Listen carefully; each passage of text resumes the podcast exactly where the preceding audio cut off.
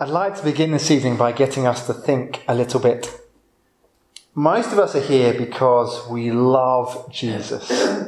Some of us have been trying to follow him for many years now. A few of us here tonight might be exploring faith. We're still not quite sure what we believe about Jesus yet, but we're certainly intrigued by him. The question I want to ask us all then is this Who were the people who first told us about Jesus? Who read to us the gospel stories? Who taught us what they mean? Who encouraged us in the first steps of our fledgling faith? Who were those people who were praying for us regularly? Who were those people who supported us practically and set an example that inspired us towards the Lord? Who were those people that played an early part in the journey that has led to us all being here this evening? Now, I'm guessing it'll be different for each one of us. For some of us, we'll now be thinking of family members, parents, grandparents, older siblings. Some of us will be thinking about our spouses or our friends from university. Some of us will be thinking about school teachers or Sunday school leaders. Others of us will be thinking about particular ministers, evangelists, or designated Christian youth workers. I'm guessing that many of us will have reached the point that we are at this evening through a whole collection of the above. We have come to faith with the support and help of the varied network of God's family, some of them being professionals, most of them not. Let's take a few moments of quiet to think of those people who did so much for us. Let's see their faces in our mind's eye once more let's remember their voices.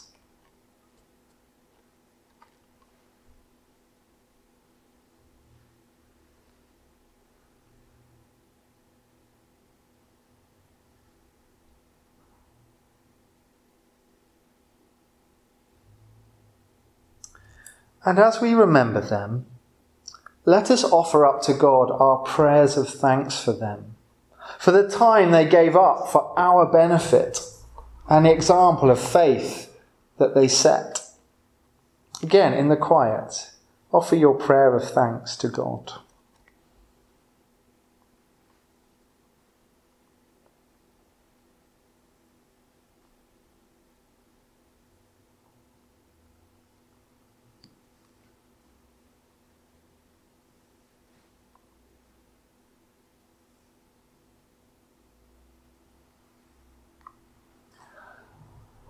As Christians, we believe that coming to know Jesus is the best thing that has ever happened to us. And that is because of the incredible person that he is. This week I watched the children of Port Ellen Primary queuing up to get autographs from the band Skipinnish, who had paid a surprise visit to their school. They were starstruck. They stood there with awe on their faces. What a privilege to meet their musical heroes a day they will never forget. Through his letter to the Colossians, Paul has reminded his readers again and again just how great the Lord Jesus is and what a privilege it is to have him in our lives. He believes that the same awestruck response is appropriate, even more so. As we come to the end of this letter this evening, let me remind us of some of the incredible things that we have heard. I will list these in the order that they come in the letter. Jesus is the one who rescued us from the dominion of darkness and brought us into God's kingdom of light. In him we find redemption, the forgiveness of our sins. Jesus is the Son of the Father, the image of the invisible God. He is the firstborn over all creation. In him all things were made, through him all things hold together, for him all things exist. Jesus is the head of the church and the firstborn from the dead. Over all things he reigns supreme. Jesus gave up his life on the cross so that he might reconcile all things back to himself. By faith, Jesus comes to live in our hearts, and with him there, we always have the hope of glory. Jesus holds all the treasures of wisdom and knowledge. He is the only one who makes the world make sense, and the only one who has shown us the perfect example for how to live. Jesus is the fullness of God. We need look no further to find our own fullness of life.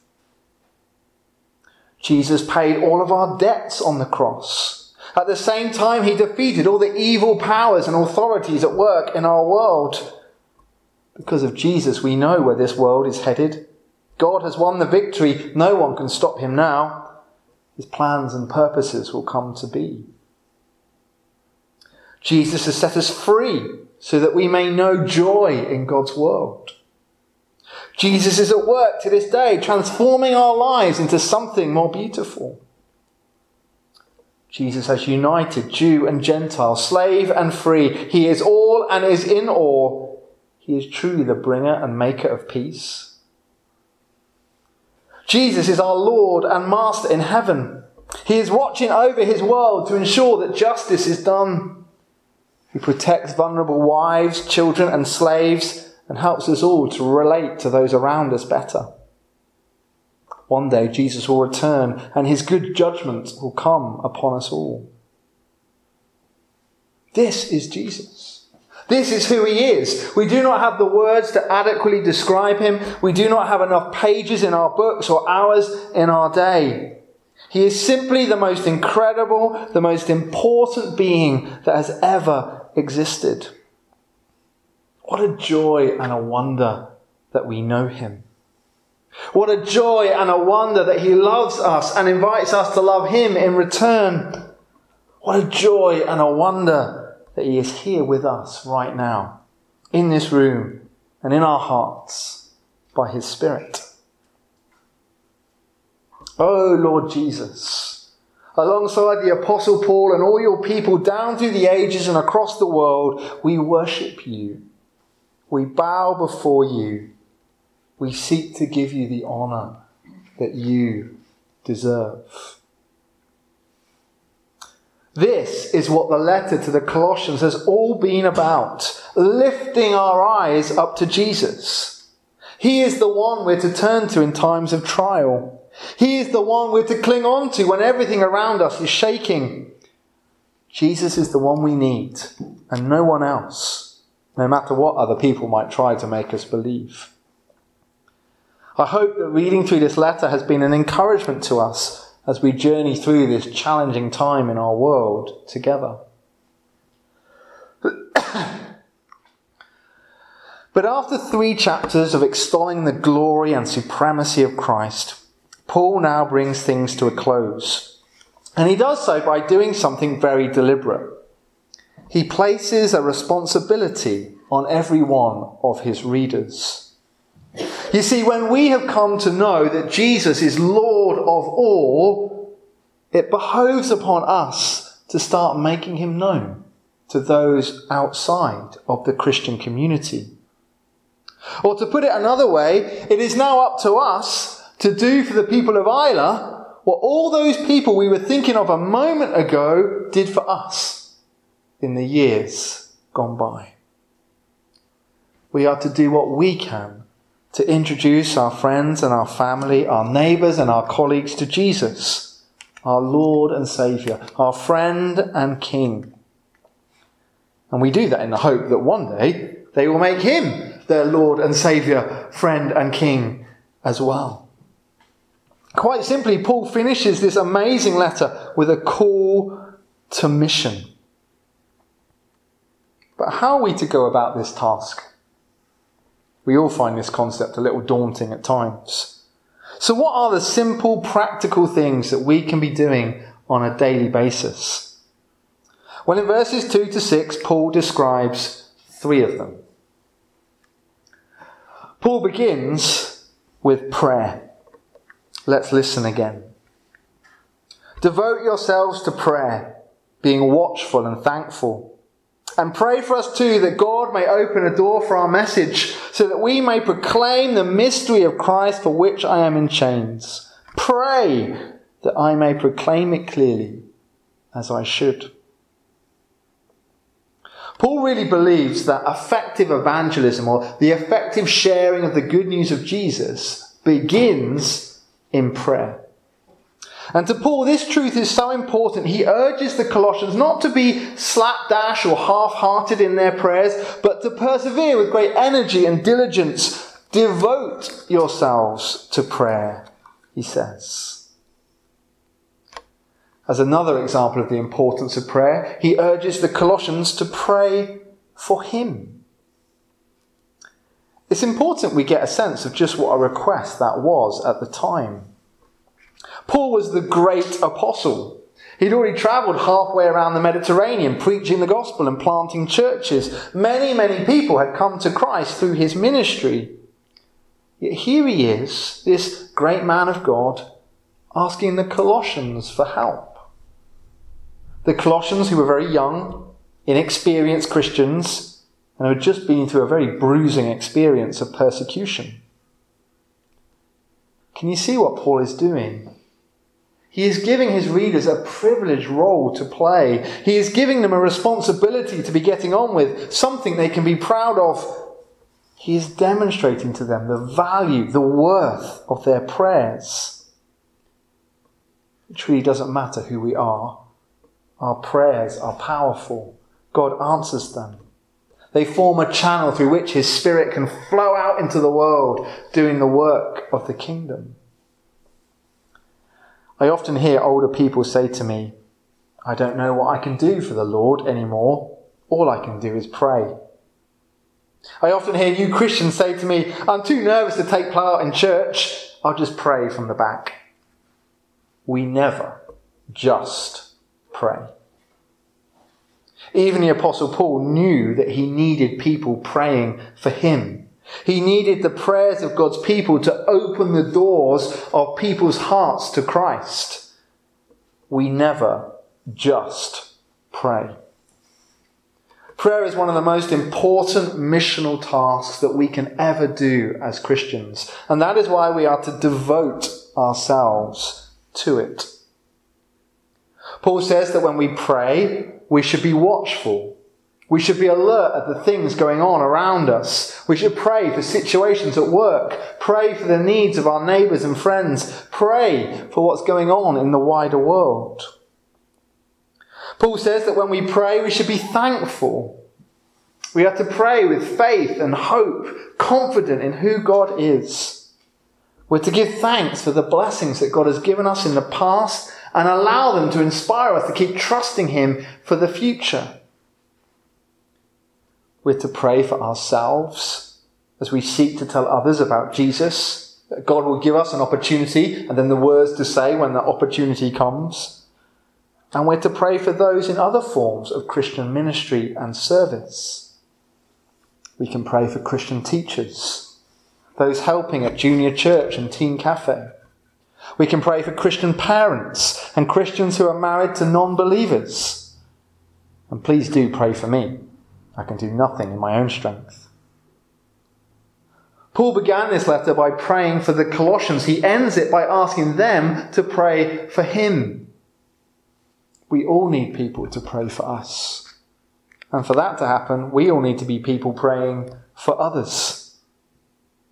So let's be a people who prioritize prayer.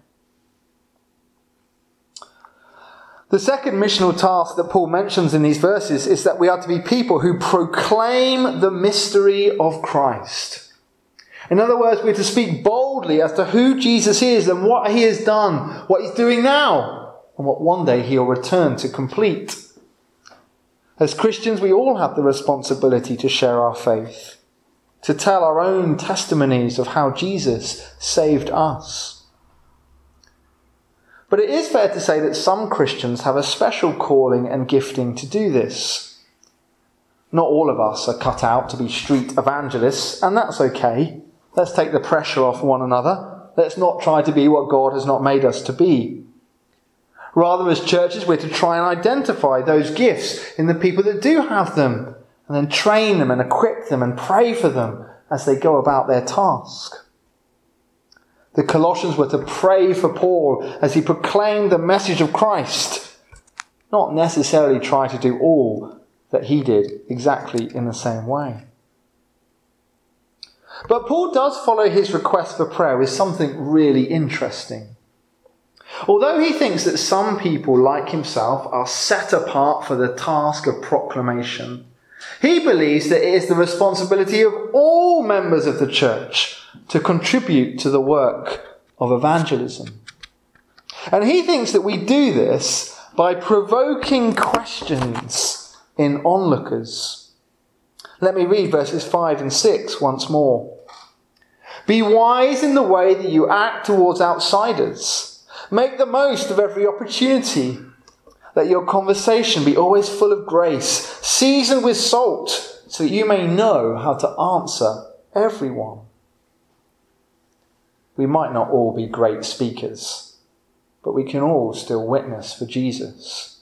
And we do this by the way we live. We're to make our actions such that they stand out in the world. The history books show us that in the first two centuries, the early church grew rapidly across Europe. And a large part of this was because they were behaving in ways that the world had never seen before. And this intrigued people and led them to come and take a closer look. The early church were forgiving their enemies. They were caring for the poor and the hungry on the streets, even giving up their own food to feed them.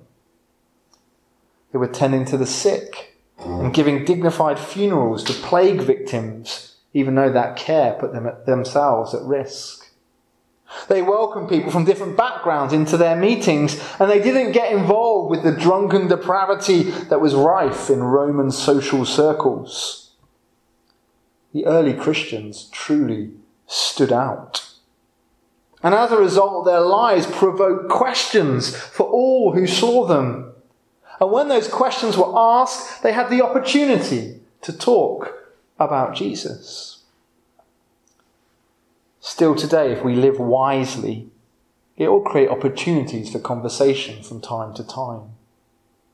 When we show self control at work, when we refuse to swear or lie, gossip or boast along with everyone else, when we work on our marriages and our parenting, these things will gain people's attention. And when the opportunity comes, we can simply explain that we try to live like this because we're trying to follow the example of Jesus. Paul says here that we are to answer people's questions with grace. In other words, with kindness and gentleness and understanding, but also with salt. There is to be a certain piquancy to our conversations. We mustn't be boring. We must get round to Jesus eventually, otherwise, we will miss the opportunity. Sometimes, as we provoke people's questions by the way that we live, we'll be required to try and answer them ourselves. At other times, we'll be able to invite them to hear an evangelist speak or to attend a service where the gospel will be clearly proclaimed. But the important truth is this whether by prayer or proclamation or provocation, we all have a part to play in the great mission of God. Now, I don't know about you, but taking on responsibility always makes me a little nervous. This task in particular makes me worry whether I can ever match up to what God is asking of me. We're therefore to remember two things. First, this is God's mission, not ours. Yes, we're to play our part, but it's His Spirit that works in people's heart, and it's the cross of Jesus that saves. We can rest assured that God will make His plans and purposes come to be. He is not going to fail because of us. But secondly, we're to conduct this mission in partnership with the whole of the church. Verses 7 to 18 seem almost throwaway lines at the end of the letter. A list of names and details relevant 2,000 years ago, but that today we might just skip over. But I think there's something rather beautiful here. In Paul's final greetings, we see the depth of partnership that there was between him and the Colossians. Despite Paul never having met them in person and him being in prison himself when he wrote this letter. We see how deeply Paul was concerned for them. He wants to go on helping and teaching and encouraging them even after this letter has been read. He's so concerned, he has even sent supporting colleagues to see the Colossians and asked others to pray for them. It's very clear that the Colossians were not to feel alone. They might be new to their faith, but they were now a part of a great family of people, a vital network of prayer and guidance and support. And then we start to notice just how varied the members of this partnership were. Paul mentions a lot of names here. We only know small bits about a few, but we know enough to see the real beauty of the Christian family at work. Tychicus was an Asian. Onesimus was a runaway slave. Aristarchus was a Macedonian. Mark had previously abandoned Paul. Jesus Justus was a Jew. Epaphras was a Gentile, an outsider at one point. Luke was a highly educated doctor. Demas was a nobody. We know nothing about him. Nympha was a woman. All these very different people from very different backgrounds coming together in partnership, united by Jesus to engage in his kingdom work together. Notice how in verse 16, Paul also asked for the church in Colossae to pass this letter round so it can be read in other local churches as well. He clearly wanted churches to partner with one another so they can make the biggest impact for Jesus in their communities. This, in many ways, takes us back again to how we started this sermon, thinking about all those who played a part in leading us to faith. Some were men, some were women. Some were religious professionals. Some were those far too shy ever to stand at the front of a church. Some were young. Some were old. Some were English. Some were Scottish. Some were no doubt from other corners of the world. This is the beauty of the church. Yes, we each have a responsibility to play our part, but we never do it on our own. We do it in partnership with many others. We work together until the day when Jesus returns and the whole world comes to see him as the great Lord and King that he truly is. So there we end this great letter to the Colossians. I don't know what it is that you've taken away from the last 10 weeks or so. I know that it's encouraged me to look up to Jesus and trust in his sovereignty while the world shakes around us. The letter, though, ends with four fitting words. Paul writes, Grace be with you. In this letter, we have encountered again the amazing grace of God. It is through Christ and Him alone that we have been saved. Tonight we've been reminded of the grace of God in that He offers us a privileged part to play, a part in His mission to the world. And let us never forget that above all else, it's God's grace that the world needs to hear about through us.